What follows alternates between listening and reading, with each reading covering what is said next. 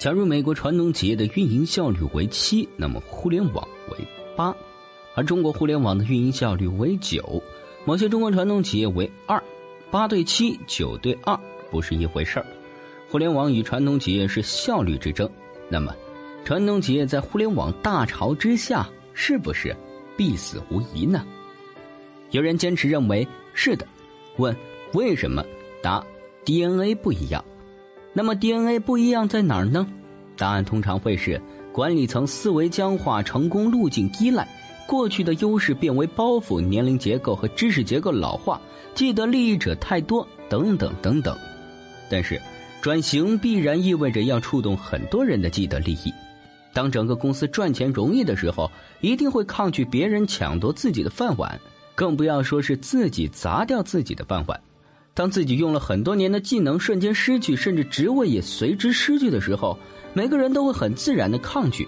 转型比创业更艰难，连微软这样的科技巨星转型都何其艰难，其他公司啊更是如此。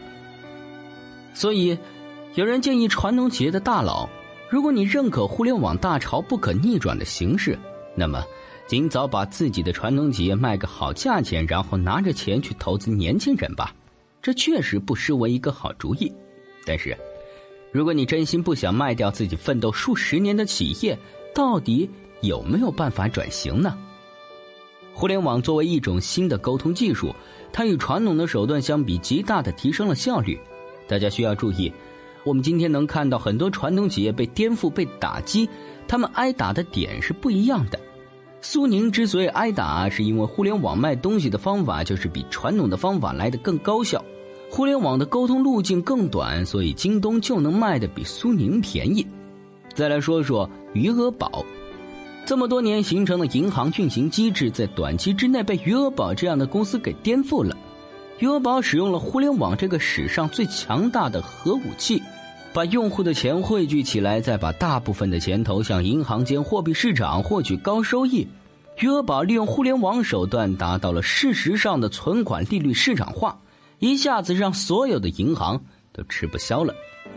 余额宝就是一个孩子的小拳头打在了大人的腰上，大人撕心裂肺的痛，是因为正好打在了他们的肿瘤上。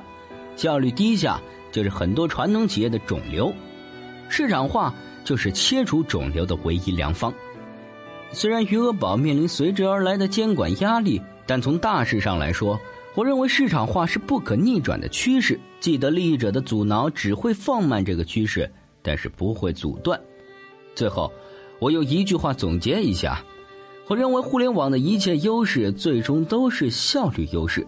所有传统企业都应该从技术、组织、市场化等角度思考怎样提升自身的效率。